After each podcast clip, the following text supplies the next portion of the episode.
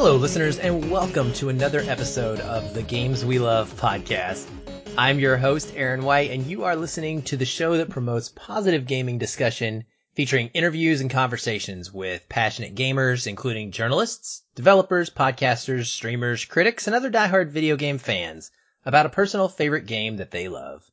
In this episode, I am joined by the creator and the host of Retro Rewind podcast, Francisco Ruiz. Welcome to the show, my friend.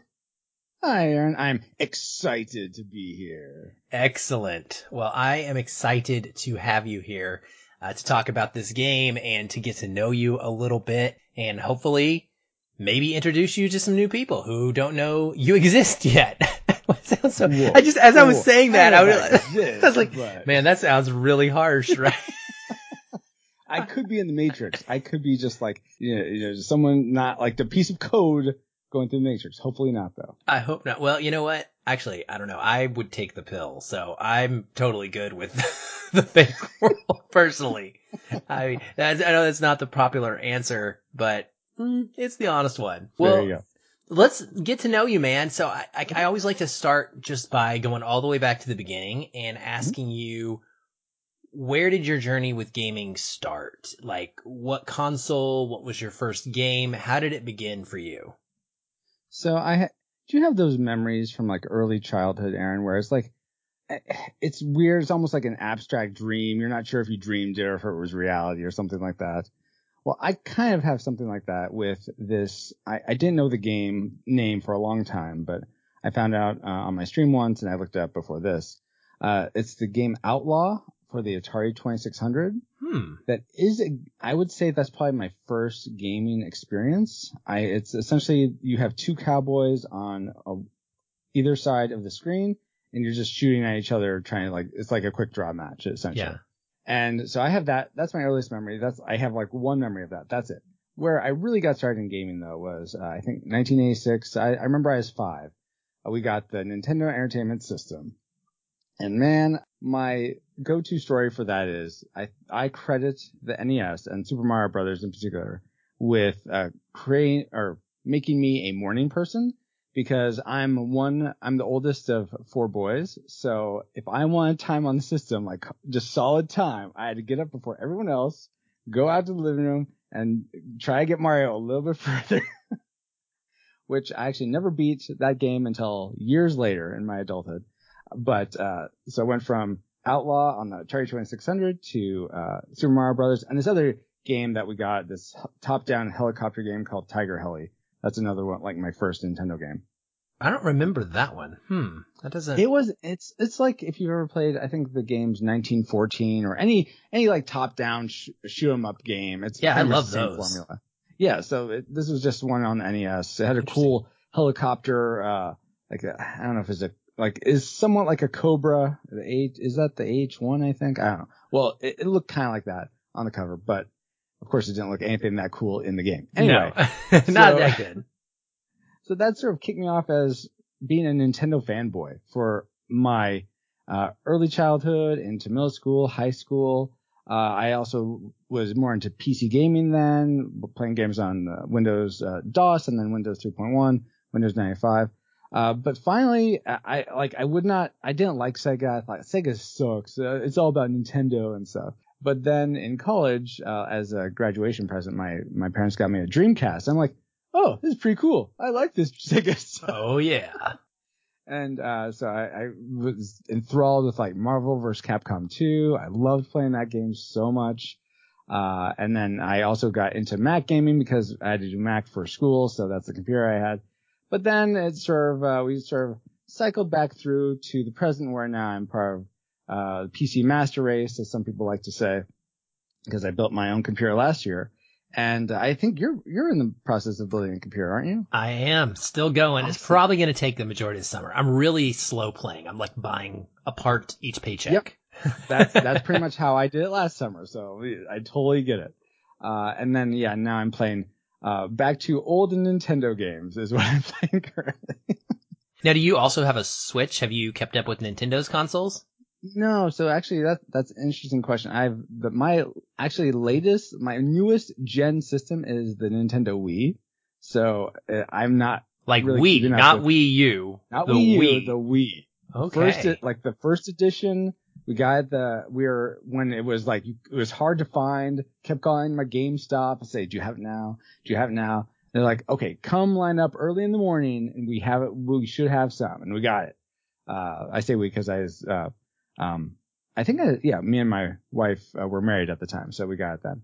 Um, but yeah, so we have the Wii, don't have a Switch or Wii U or uh, or a DS or a 3DS or anything like that. I have a Game Boy Advance and a Game Boy Micro, but I don't have any of the latest systems. So do you use ROMs or is there another way you're able to get your PC Nintendo game fix? So I actually play, uh, and we'll get into this. We might get into this later. I don't know, but I actually play the SNES Classic Oh, nice. system. So all the games that are stock on there, and then the NES Classic system, all the games that are stock on there. So that's 50 something games between the two of them. So that's how I play my games. Yeah, I don't, I don't use ROMs. Awesome. That's a great way to do it then. Actually didn't Yeah. even know you could stream from them, but I guess that makes sense. They are modern. Yeah, they're HDMI out, which is, makes it really convenient. Yes. Heck yeah, man. Those RGB. Oh, trying to get those plugins. I had an old Nintendo I wanted to hook up to the TV and, and Mhm. just wasn't going to happen. Then I tried to pull it, uh, pull out my PlayStation 2, the old, like, Yeah. fat PlayStation 2, not even the Mhm. slim one. And it just, there's no way to like hook them up. It, you can't do it with Oh, modern man. TVs. Well, that does lead into my next question, which is kind of Mm. like a little bit about how you game now. Uh, Mhm. What are some of your gaming habits? Uh, obviously, you said you you stick pretty much to these Nintendo Classic and SNES Classic, but I don't know. Do you play anything else on Steam? Like, what is your Mhm. style of gaming at this point in your life?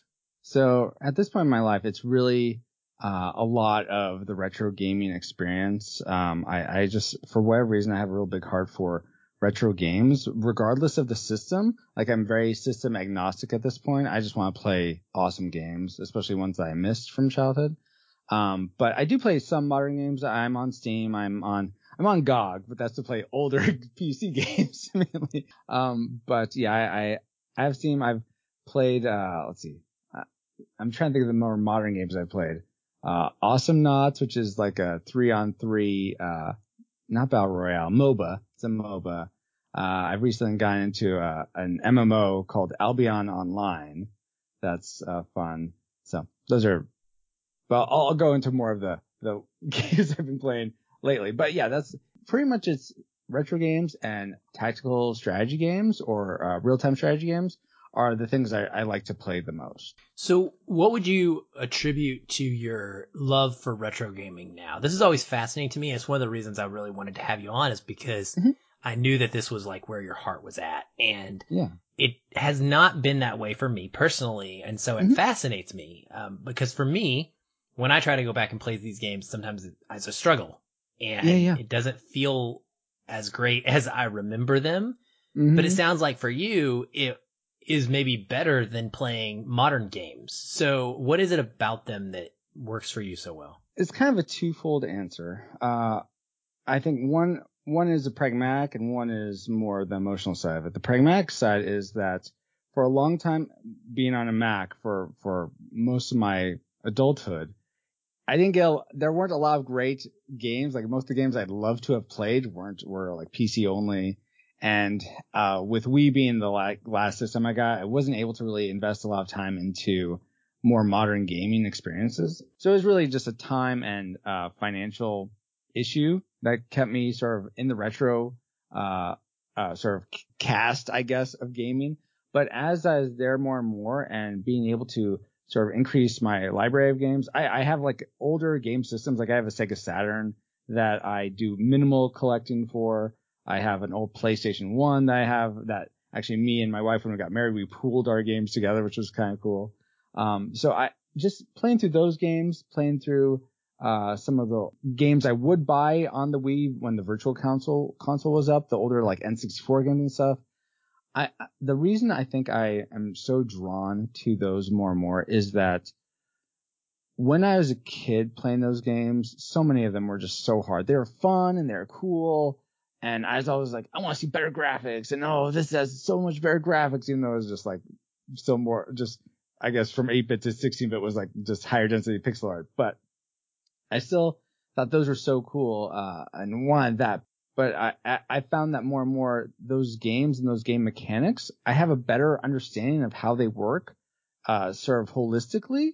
And because of that, I'm able to figure out them out and enjoy them more, especially the hard ones. It's like, okay, this is hard because of this. And if I just, if I just drill on this, I'll be able to accomplish X, Y, Z part of this game. And I like that there's this, there's this, um, there's this difficulty curve that I feel like I can overcome. So uh, it's, it's not that they're just easy now, but I feel like I'm able to understand them in a way in that the challenge is something I feel like I can accomplish, but it's still challenging. And I get the, so I get the satisfaction of overcoming this challenge that I was never able to as a kid. And now I am able to. That's awesome. I, th- I feel like maybe you might enjoy modern day Dark Souls games. I think so. Like I was watching you play. What what was the game you were playing? On. Bloodborne that one time. Blood, yeah, yeah, Bloodborne. I think I think I could. That style. I, I, don't. Yeah, I don't know how well I would do with it. I think we were talking on the on your stream that I I think there's something about going into the 3D dimension where you're having to worry about so many different planes. I mean, they're three, but uh, as, it feels like it's a lot more. Yeah. Yeah. As opposed to just 2D side scrolling uh, for the most part. You're, it's, I'm able, especially when, um, are you familiar with the term, uh, bullet hell? Oh yeah. And like, okay. Absolutely. So games that have that, like there's, oh, one of the modern games that I love to play that's retro styled is Enter the Gungeon. Ah, yes. And some of the boss battles, like I, I've played through all the, I've gotten to the last boss of it and just, it just gets nutty sometimes, but there's, there's a quality to it where I'm able to sort of like unfocus my eyes and I'm able to just like move and not get hit by a lot of the bullets. I mean, I we're back hit, to the Matrix now. Yeah, so you're, you're literally in the Matrix. Okay.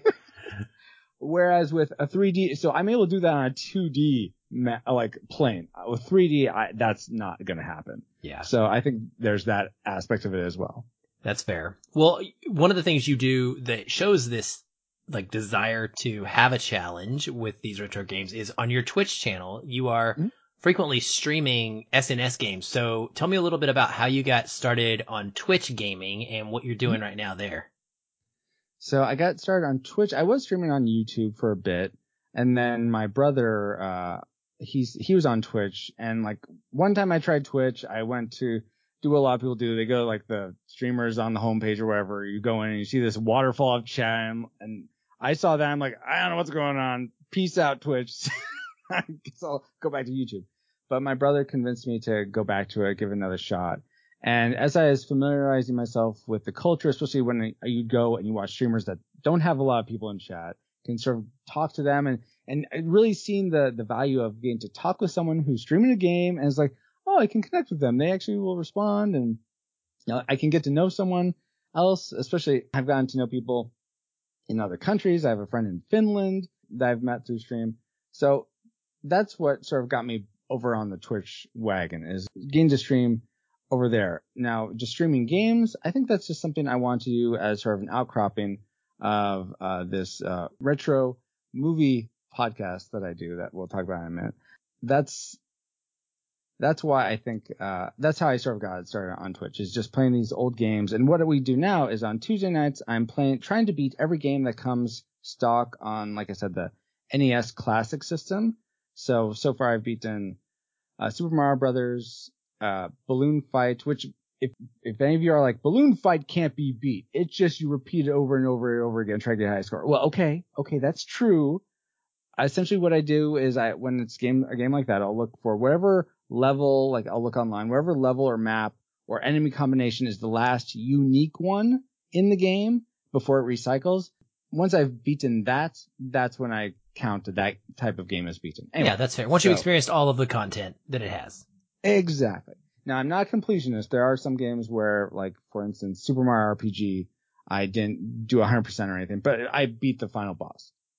Anyway, so on on uh, Tuesday nights, being those two, being uh, two Castlevanias, uh, so going through Nintendo games. On Saturday nights, I'm playing through all the games that come stock on the Super Nintendo Classic. And uh, there I've been most of the games. I have a few big art of the I have the two big RPGs left, um, Secret of Mana and uh, Earthbound, and then a couple a couple of the racing games. But uh, if you come by, it, when on a night we beat a game, we do a sticker giveaway for that usually is a sticker with the name of the game or my name for a game. So it's like silly names like for the Kirby Superstar, we called it Kirby Your Appetite. So it's a sticker with that sort of silly name on it. That's awesome. Or yeah, so that's something we do when we beat a game on those nights. So that that's we also do some uh, podcasting on there on Twitch too, but that's the main gaming stuff we do. That's awesome. Well, you mentioned Yeah. this that it's not just retro games, right? This kind of was born also out of your love for retro movies Mm-hmm. and your podcast that we mentioned, Retro Rewind, is all about movies and games sometimes that are 15 plus or years older. So, Yeah. what led to the creation of Retro Rewind? What is your mission statement and how did it come about? So that game came about because I did another podcast at the time. This was back in 2012. Uh, I did another podcast. It was actually turning out to be really a lot harder than I thought, uh, because, um, I was doing it on my own pretty much. I would interview guests and for whatever reason, and props to you, Aaron, for doing this because I know how hard it is to do a podcast where you're trying to get guests together, trying to book them, trying to arrange timing, and then uh, you think you have one time, they think they have another time, and then the time doesn't work. It's it's it's madness. Cats and dogs living together. Uh, but uh, so I was doing this other podcast, and then uh, at the same time, me and my wife had moved from where we were living in California up to Oregon, where where we live now. But back in California was my best friend since college. We were best men at each other's weddings. We were really tight, and I'd lost I'd lost um touch with him. I mean, we'd talk uh, like every six months or so, and whenever we would talk, we'd always talk about movies, like the movies we're seeing, what we're excited about. So I'm doing this other podcast. Usually, when you start a podcast, you always want to do more podcasts. So I was like, "Hey, what do you think about doing a podcast where we talk about like movies?" And so th- through a course of us discussing it, we sort of landed on older movies, taking rewatching them, seeing if they still hold up today. And that's when Retro Rewind podcast was born with me and my friend Paul J. Powers of pauljpowers.com. That is wild. I, I didn't realize how similar our stories were, actually. Yeah, yeah, yeah. That's you and Patch Crazy. Yeah. weren't talking to each other much and decided to do that. The long time best right? friends. We were we had started chatting again after not really being in touch because we moved Mm-hmm. different places and we started talking movies and then we formed Feel and Film, which is what I'd been doing up until the start of this game podcast. I'm still doing it, of course, but Yeah, yeah, yeah. that's crazy. So why 15 plus or years or older? Like, was there a Well- specific reason you guys landed on that? Well, the 15 years was because we needed to figure out some demarcation for, uh, like, okay, well, what's classic? Well, if we choose 20 years at the time, then we would have been limited to mainly 70s. Mo- uh, let's see, 2012, uh, we were in 2012 at the time. 82 ish, yeah. So 82ish. So a lot of the movies we wanted to cover to begin with, we wouldn't have been able to. We would have had to wait. Mhm. So we thought 15 years was a decent cutoff. Like 10 years, only a decade, that doesn't really give a movie enough rest. So 15 we thought was a decent, decent enough sweet spot.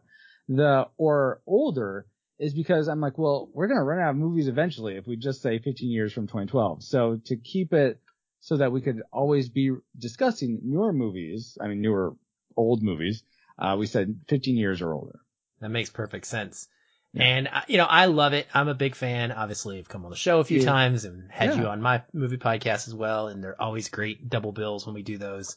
Totally. What are some of your proudest moments for Retro Rewind, and like what are your, some of your best episodes? So people listening now, when they go and they, you know, for sure are going to check out Retro Rewind podcast after hearing this. Do you have any favorite movie and or game episodes you could recommend? Ah, That's so hard. I mean, we're we're at over 200 episodes now, and I I there was a time where I was re-listening over and over to all like the early episodes just to get better and better and better at.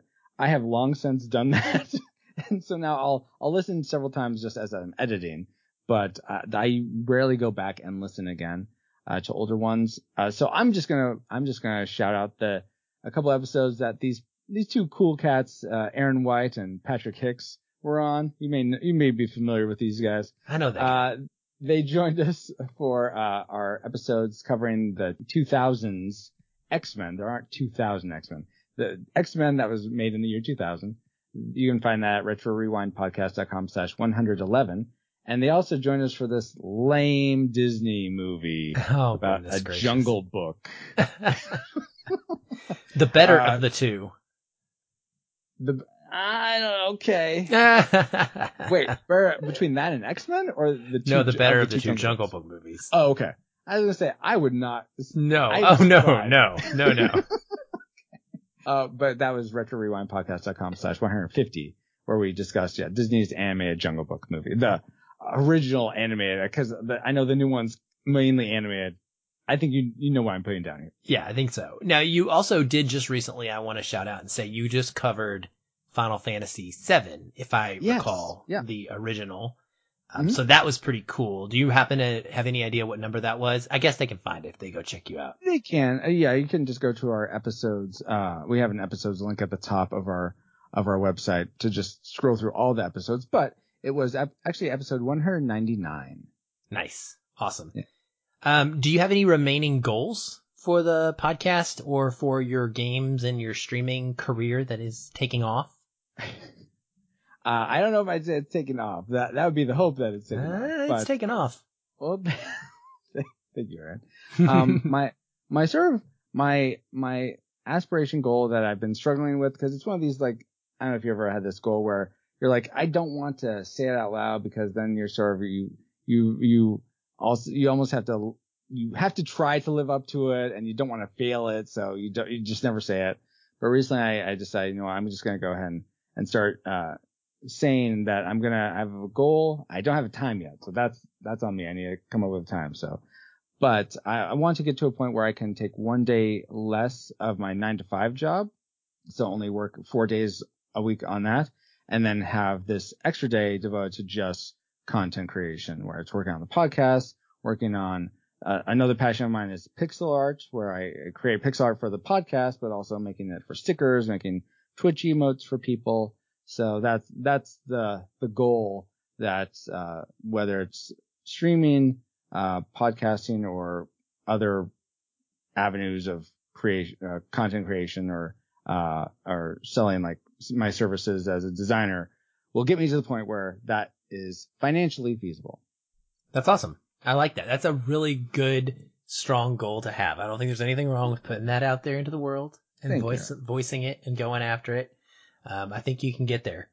All right. Well, we're going to move on and talk now about some games. So I want to start here before we get to the big one by asking you, is there anything you have played in say maybe the last six months or so that has really just been a positive experience for you? So we like to use this as sort of a recommendation for the listeners. Like what have you been playing that you really enjoyed?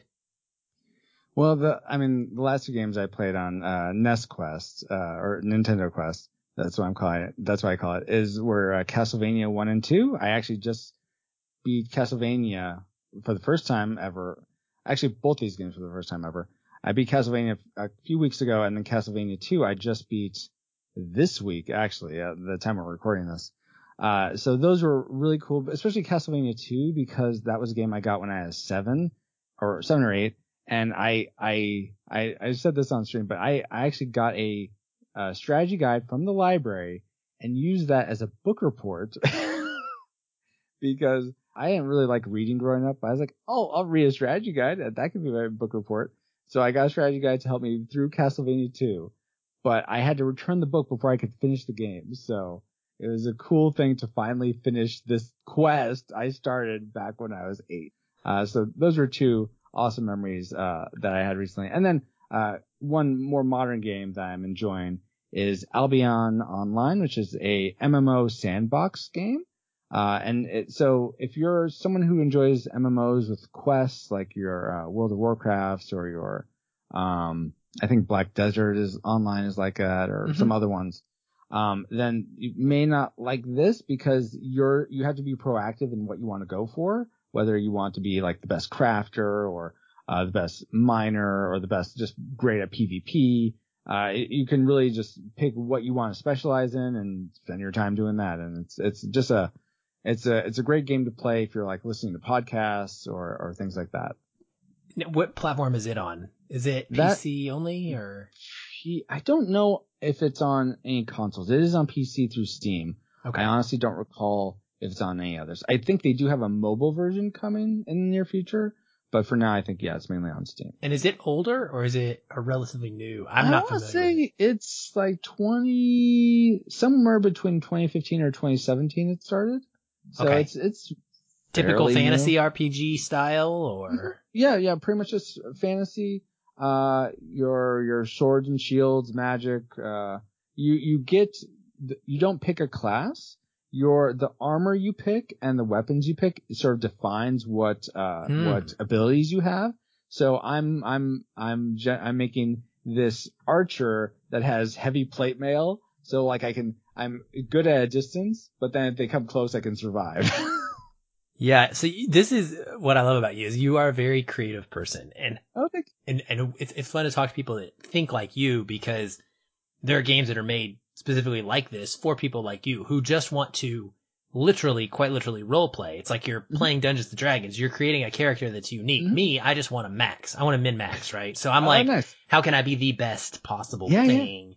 Um, and it sounds like this is an opportunity, like you said, it's a sandbox, so you can really play with that. I like games where when you pick something up, that you're able to be that class, no matter what, even if your Yeah. skill is low in it. Like I can, Mhm. it doesn't make sense, you know. Like if I'm a warrior and I have a sword and shield, but you won't let me use a bow. Well, I should be able to use a bow. I should just not Mm-hmm. be good at it, you know. Yeah, yeah. No, no, Aaron, those bows and arrows, they like burn your hands if you're a warrior. It just knows somehow. they might if it's a holy bow, and I'm like an Oh. evil warrior.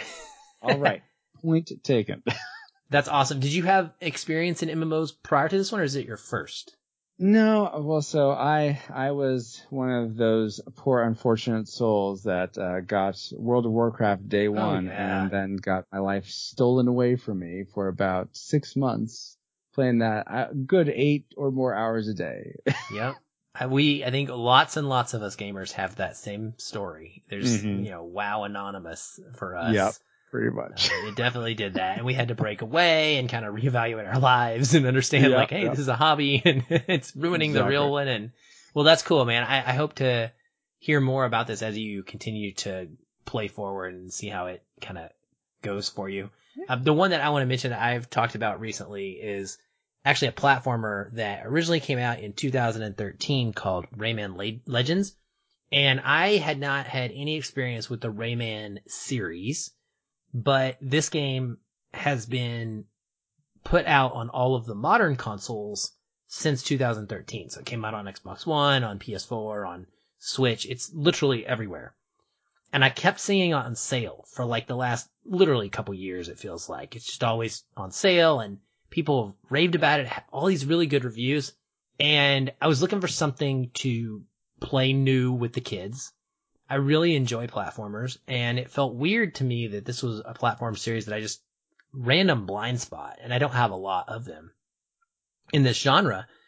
And we realized you could play it, you know, co-op all on the couch, which doesn't happen very much anymore in gaming, unfortunately. More modern day games, just, it's not something that is a feature that they are focusing on for some reason. And it's all online and that doesn't work for me with my kids in the room. So, uh, we picked it up and we've had a couple sessions of this game, Francisco, and it is so, so much fun and so infuriating. First of all, it's go- it's gorgeous. It is absolutely gorgeous. Beautiful, Mhm. beautiful game, and just really whimsical, ridiculous designs for the characters. It, it usually that's a turnoff for me because I like structure and realism, but these are just they're you know they're anatomically human human like, but they're not human in any sense of the word. Uh, well, well, there's one character that is, but for the most part, they're they're not. And you can play as these different characters, and you unlock different skins, which is usually like a different colored variant of them. But it is just chock full of content, and so I can understand why it's so highly thought of because the platforming, for one, is phenomenal. The mechanics of the game, the flow of the game are just excellent. It's very smooth. The jumping is on point, which if you're a platformer, that's really number one is you've got to have the jumping to be perfect. It's got to be Mhm. pinpoint and precise. Um, it has some other cool little features where you can interact with the world and at one point the world will like knock you into the background camera will and you'll, you'll kind of go on some little side scrolling in the background and then you'll come back into the foreground it's really fascinating. Um, and you, you know, you're collecting things along each level, trying Mhm. to, you know, unlock the 10 guys in a cage and save them or whatever. And so I like that because it gives me a goal. It's, it's these mini goals, you know, it's like, oh, hey, I, it's kind of like going back to the Super Mario Brothers days where we grew up on, you and I both, where it's like, hey, Yep. I want to beat this stage, but I want to do it and I want to get all of these five things. And if I get these five things, I feel like I was a success. Yeah, yeah. Um, and so it's a blast. And we've been playing co-op and it's been appropriately both fun and like I said, infuriating because my son likes to, this game has friendly fire essentially. So Oh, you can slap each other Uh-huh. with your big anamorphic, you know, Roger Rabbit like hand Yep. and it will actually push the other characters backwards and prevent them from moving and doing the things they want to do. And so my 15 year old son likes to slap my 17 year old daughter around and her character and it just drives her absolutely mad and bonkers. And it doesn't, it doesn't, what bothers me is cause I just want to progress. I'm all about Yeah. like, let's finish this level, guys. Let's go. Mhm. And I can't move the screen forward because they're standing in the back and he's like slapping her over and over and over. And I'm like, I just want to collect the stuff and go forward. so, Yeah, yeah, yeah. but um, it's a blast. It is an absolute blast. And I, if listeners have not checked this one out and you are into platformers, I totally understand now why it's in the 9.59 range on review sites everywhere. It's fantastic. And in the amount of content is unreal. Game has just a plethora of content and some really cool like mini game modes, one where you play soccer. Nice. Oh, cool. Uh, yeah, it's it's so much fun, and like I said, it's almost always on sale for Mhm. pretty cheap. So I'm Mm-hmm. hoping that people will check this one out if they haven't already. And I'm glad that I finally took the plunge and tried it out because it awesome. harkens back to that same feel Yeah. of retro totally. games. So I kind of thought it felt mm-hmm. fit in well with this episode. Totally. Well, now that we've gone for a good 30 minutes, let's actually get to the game that we're here to talk about the most. And that is Mega Man X. The old Mega Man X. Now, Mega Man X has been remade and put out as part of the Mega Man X collection. Mhm. I I believe it's called the Legacy Collection, actually, that or something like sounds that. right. Yeah. Yeah. Um, it's what I got. I don't know. I played it on PS4 because me, modern games, you know, I tried to modernize my Mega Man X. Sure. I will tell you, it looks prettier, but it's the same game. so it didn't help me a lot in the control portion, but that's me. We're not here to talk about what I think about it. You love it. And so Yeah. I wanted to find out first from you, why do you love, like, what is it about Mega Man X? When I said, Francisco, what's one of your favorite games that you would like Mhm. to talk about? Why'd you pick this one? Well, I, I, I guess I would say it's the pinnacle of the Mega Man formula. I, it's, there were other Mega Man X games. Uh, there's X2 through uh, probably X6, I want to say. I've only ever played X and X2. I, no, I played X3 as well. I've beaten X and X2. But X was the, it took the, the really, really fun formula of Mega Man from the NES where you got to go to any stage, uh, you could you could when you got a boss's weapon you could use it yourself which was a really cool mechanic at the time so it took those fun aspects and it just really they not, not only improved the graphics it made those systems work even better because you had also extra abilities and then the the boss's weapons the robot master's weapons would work. Like you could charge your X Buster with those abilities and also the extra the super X Buster I totally getting the name wrong. That's not what it's called.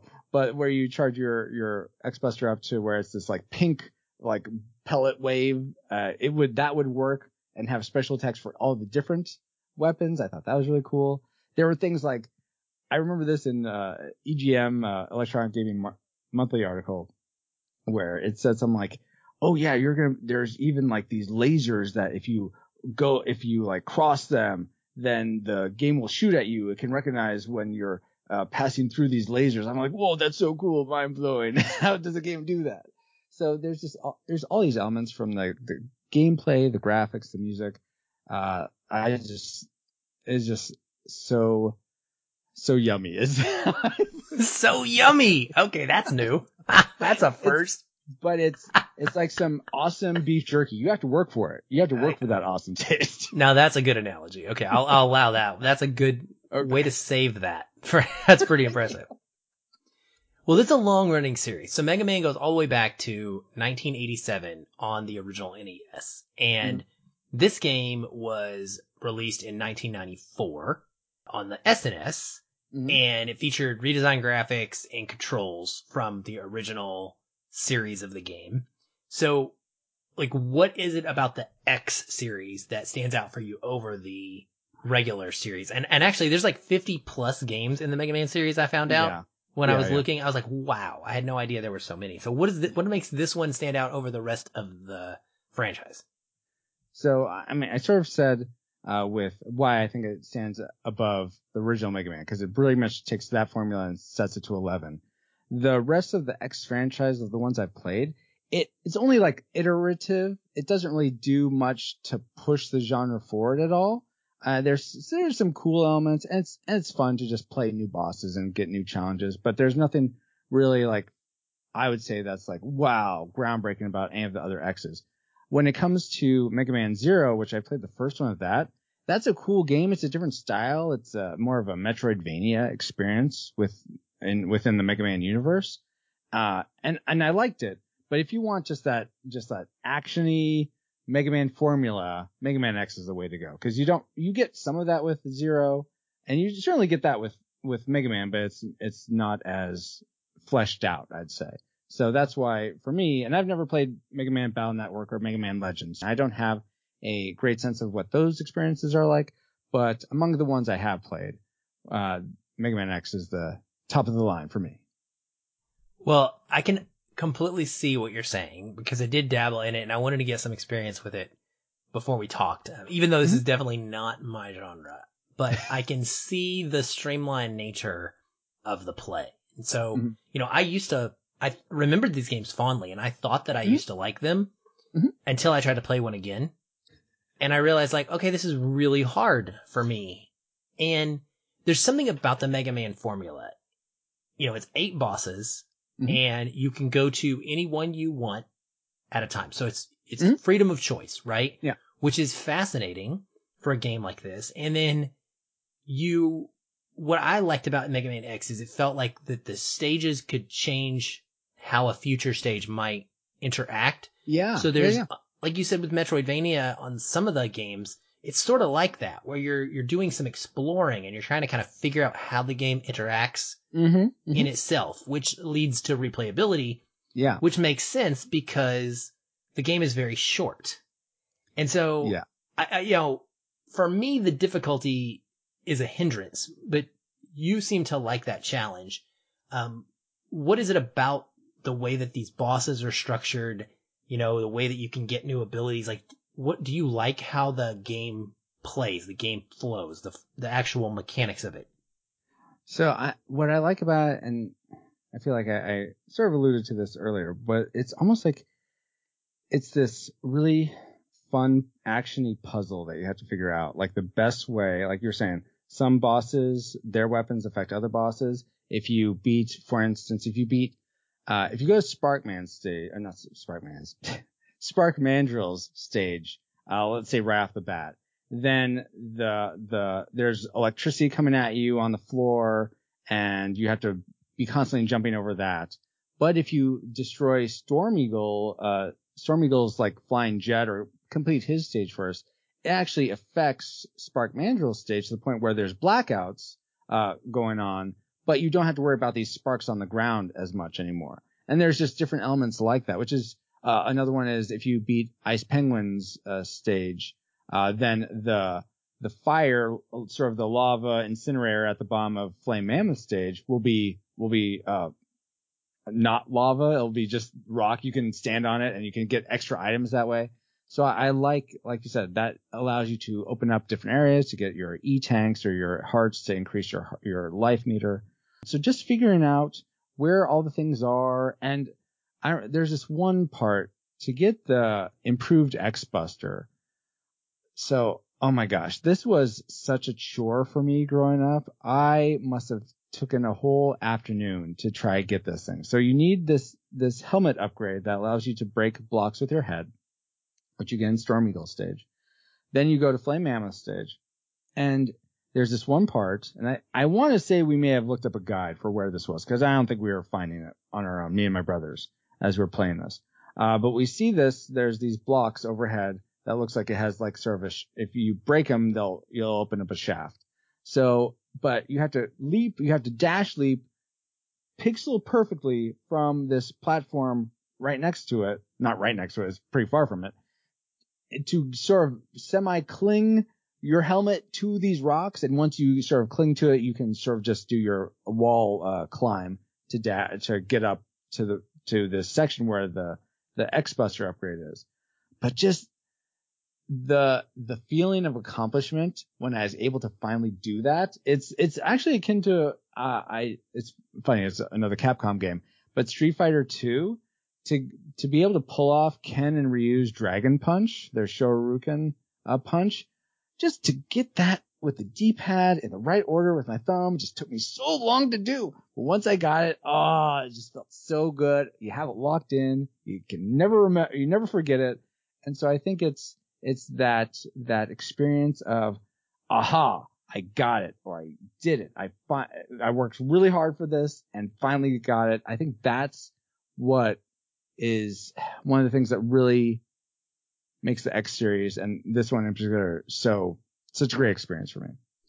Yeah. I, Did I, answer your question? I, I think so. Yeah, I would say so. No, I like, I can hear you talk stories about it all day long. It's, you know, we tried it and I had my kids play with me and I've, my son doesn't typically get too frustrated with games. Like he'll, you know, get annoyed, but he doesn't quit them. He's Mhm. kind of determined and he was ready to throw the controller at Oh this game. gosh. Like because we can, and it's fascinating, fascinating to me.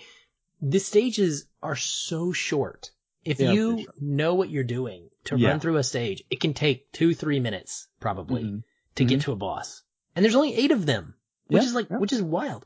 But with the respawning enemies, I think is number one, the, the biggest challenge that Yeah. was there for him. Games. like if you retreat some, then Even- you're gonna have to face the same thing again. Exactly. The moment you let it go off screen at all and you move back on Mm-hmm. screen to that part of the map, that enemy will be back. And Mhm. so you can't just, it's the equivalent of like turtling in an RTS game where you just like build up your base and stay in your own little home and wait for them to come and then you just boom and you wipe them out on a counterattack. Mhm. You can't just clear the map, which is what I would do. I would slow play. I would Yeah. clear the map if I could and then just work my way to the boss. Very nice and safe. Yeah. Mega Man doesn't allow for that, but it does. Mega Man X does, at least in the Legacy Collection, it has something called Rookie Hunter, Oh. which I really appreciate because it's a, what I like to call baby mode now because thanks to the What's Good Games podcast. Um, I'll, I stole it from them. They call it baby ass baby mode. And it's essentially the concept that, you know what, games are meant to be fun. Mhm. And if it's more fun for you to play it on an easier mode and that way you get to experience it, you should do that. And that's what I ended up doing, man. Mhm. And I liked it. I had fun. I got Oh, to experience all the bosses without getting enraged. Nice. And yet for other people, Mega Man is that perfect formula to where if you want that challenge, it's going to Mhm. give it to you and it's going to give it to you in various ways. You can go back and replay it Mhm. and find a new way to challenge yourself Mhm. you know, because you could do it in a different order and Yeah. therefore it's going to change the way that the game plays. What about the story of the game? Does there anything about the story that you particularly like, like the idea of who X is in this game? So, yes. uh, So I, this goes back to, I, I want to say as a Electronic Gaming Monthly, uh, RIP, um, uh, uh, issue that talked about Mega Man X where they said like he is like a, a policeman of, of robots or something like that. And that resonated with me because I have family in law enforcement. So I was like, oh, cool. So I can sort of have that type of experience, but in this fantastic like sci-fi, uh, experience, um, setting. And so I really like, uh, for X who I, I didn't really know much of the story at the time, just like what the EGM article said. And I don't know if I read the instruction manual. I didn't, I wasn't great about reading instruction manuals until I was well into high school and college. But, um, this would be in back when I was, I think in middle school still when this came out.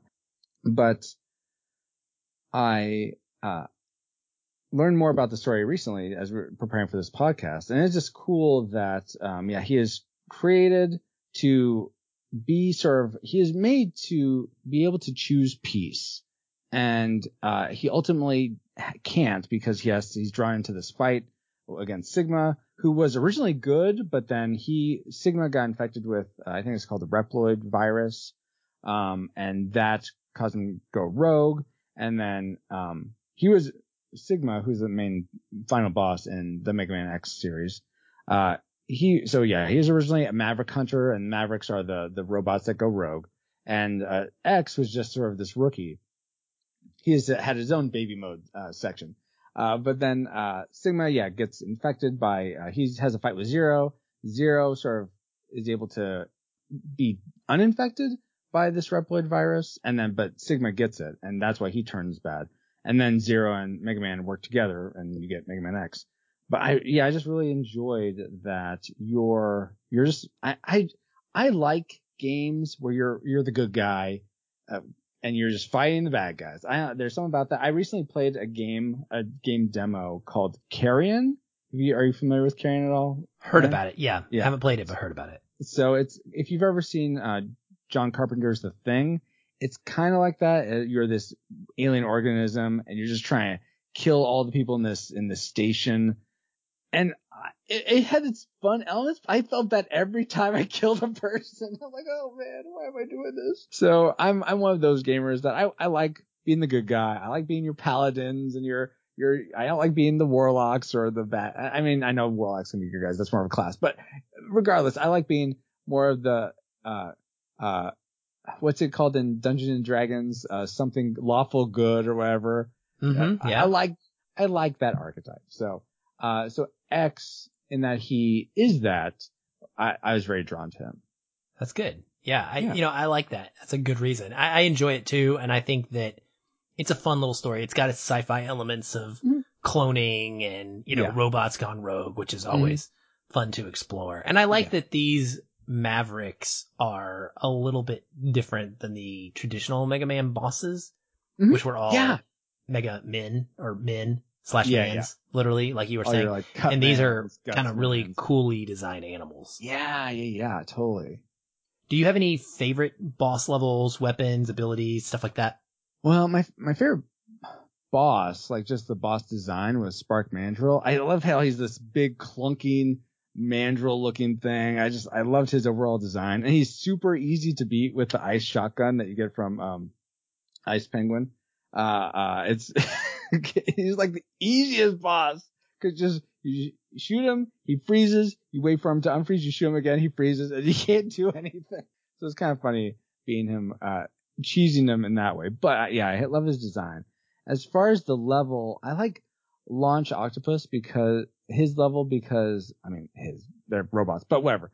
Uh, that level because it's one of the first games I remember there being sort of a type of destructible environment. So there's just one area, and for the fans of the X series, I know you know this already, but for those that aren't really familiar, there's just one section where the whole most of that stage is underwater, but uh, there's this area when you, you, can like sort of ascend on this uh, whirlpool thing or tor- whirl tornado thing up to the top of the water, and there's this boat, this attack boat up there, and if you destroy the attack boat, it sinks and actually destroys the ground wherever it sinks, which opens up this whole area where you can get an, uh, one of the heart uh, heart items that increases your life meter. And so I, I thought that was just a cool element that I had never seen. Like, oh, I can actually uh, change the structure of this level by being at this one area. I, I, I mean, I guess you get that with simple things like a breakout and block breaking games, but this was a different. It, within an action game, it was completely different for me. So that that was cool. And then abilities, I just like that Super X Buster or the upgrade X Buster. That's just such a good feeling. Like you charge it all up and you just take out an enemy with one shot. It's it's fantastic. Oh yeah, always the best feeling is to get the best weapon in the game and finally get to use it. One thing I always hate is when a game doesn't let you get the best stuff in the game until the very very end and lets you use it on like a final boss and that's it. Mm-hmm. Because you want to be able to use those tools. Like, you know, games yeah. should let you achieve things in, at least in time to play with them a little bit. Like, let you run through a level with it. You know what I mean? Yeah. yeah, yeah. It's fun. Like, let us have fun.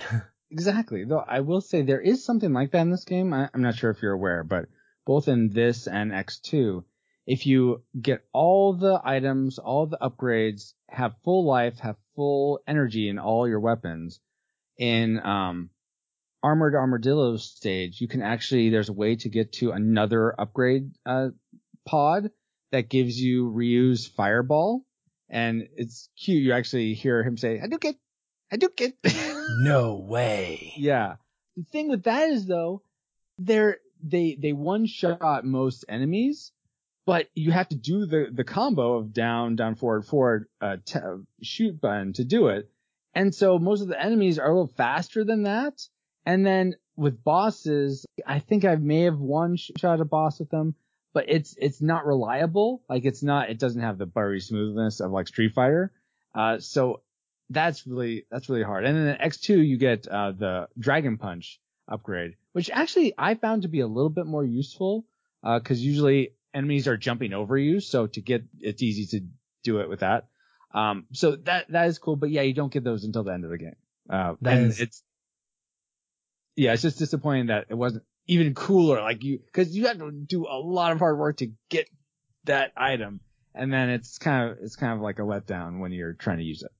Well, it's cool that it's in there. That sounds yes, awesome. That is, it is a cool like thing to say. Yeah, I got the, I got. You're gonna make, make me go back and play some more now because I want to find it. Well, the last Mega Man X games that we got were the Legacy collections that I was mentioning. There's a one and a two version, mm. and they came out in 2018, 2019. The last traditional Mega Man series game was Mega Man 11, and it came out in 2018 as well. Mm. So, do you have any desire to see more from this series, or is your retro love and heart content with what exists. And I guess, do you think that there's anywhere that the Mega Man series can actually continue to innovate, or mm-hmm. has it done all that it can do in that area?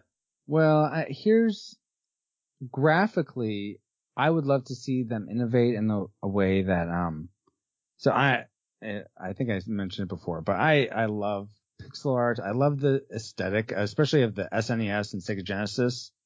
It's, I know a lot of people are really drawn to the 8-bit aesthetic of the NES and Master System, but for some reason, I think those are fine. But I love the the the richness of color that you get in the Super Nintendo and and the um and the Genesis, and then some of the later later more more modern games like Marvel vs. Capcom has really great pixel art and sprite graphics. So I would love to see uh, Mega Man X, if they were to continue the series, continue with that style and then incorporate some of the awesome effects that you get like in something like an Octopath Traveler that like blurs the background and has different environment effects. Uh, so I would love to see like this, this awesome pixel art Mega Man X create this amazing looking like laser blast that just like destroys the screen. I, would love to see stuff like that. So graphically, I think they could in- innovate that way. I'm I'm not as huge a fan of uh 3D uh looking games, even though like today they look amazing. I feel like they they get dated pretty easily as time goes on, as opposed to pixel art games, which I feel like hold their aesthetic better. But uh in terms of gameplay, I think something that I've never, I don't think has ever happened in a Mega Man game is branching endings, like, or branching paths. You get like if you destroy one boss level, it affects another level. But actually to see like, okay, if you go this path, you can get all the items. It's going to take a lot longer. If you go this path, you can only, you only have to fight two bosses, but it's going to be a lot harder, but you can finish the game faster. Or if you take this path, then I don't know, you get to unlock a new character. I'd, I'd like to see something like that where you can, based on how you're, what, uh, course you choose to play, kind of like Star Fox, how that and Star Fox 64, what path you take dictates what sort of happens in the story. And I, I'd also like to see something like a co-op experience, like you get, mm. you and Zero get to play together. Like, I guess like a Rayman Legends. Yeah. Uh, except no friendly fire, please. Zero like chomping at the back of Mega Man. something like that. Yeah. But I just, playing together, I think that'd be a fun and go back to another co-op, ex- couch co-op experience that, like you were saying, we don't get a lot of these days. So I think that'd be fun. But other than other than that, I don't know if there'd be a way to innovate. Yeah, no, those are great suggestions. I could definitely see that being a good way for them to go if they wanted to continue pushing it a little bit forward and milking yeah, totally. that Mega Man yes. cow. right. Because these games, Capcom's never going to let it die. I don't think. No. They're going to keep going forever. Totally. Well, man, thank you. This has been awesome. Um, Yeah, why don't you. you tell everybody where they can find your stuff? We've mentioned some of it, but tell them where they can find you on social media, where they can find your podcasting, your Twitch, all the good stuff. Of course. Uh, yeah, and thank you so much for having me on, Aaron. This was a great experience. Love getting to talk about Mega Man X. I, I did. I don't think I realized how much I would love talking about it until I got to this opportunity. So thank you so much. Uh, if you want to hear more of me and uh, me talking about old movies, I've actually covered Mega Man X on my podcast, Retro Rewind Podcast. Uh, you can find that at retrorewindpodcast.com. Episode five is when we covered it, so it was really early on. so it's not the best sound quality. I, mine is okay, I think, but my co-host was still on his like, uh, like phone or something. I, I don't know, but we, we still had a fun experience. But yeah, check out our, uh, over 200 episodes at retrorewindpodcast.com. You can connect with us on Twitter and Instagram at, and also Facebook, but, uh, at Retro Rewind Pod. Uh, you can connect with me personally on Twitter. I'm FXR, like capital F, capital X, capital R, Etro, or FX Retro with an underscore. Uh, you can connect with me on Twitter there, or you can watch me live stream on Tuesday and Saturday nights at 7 p.m. Pacific or Friday nights at 8 p.m. Pacific at twitch.tv slash retro rewind pod, or, uh, you could also just go retrorewindpodcast.com slash live.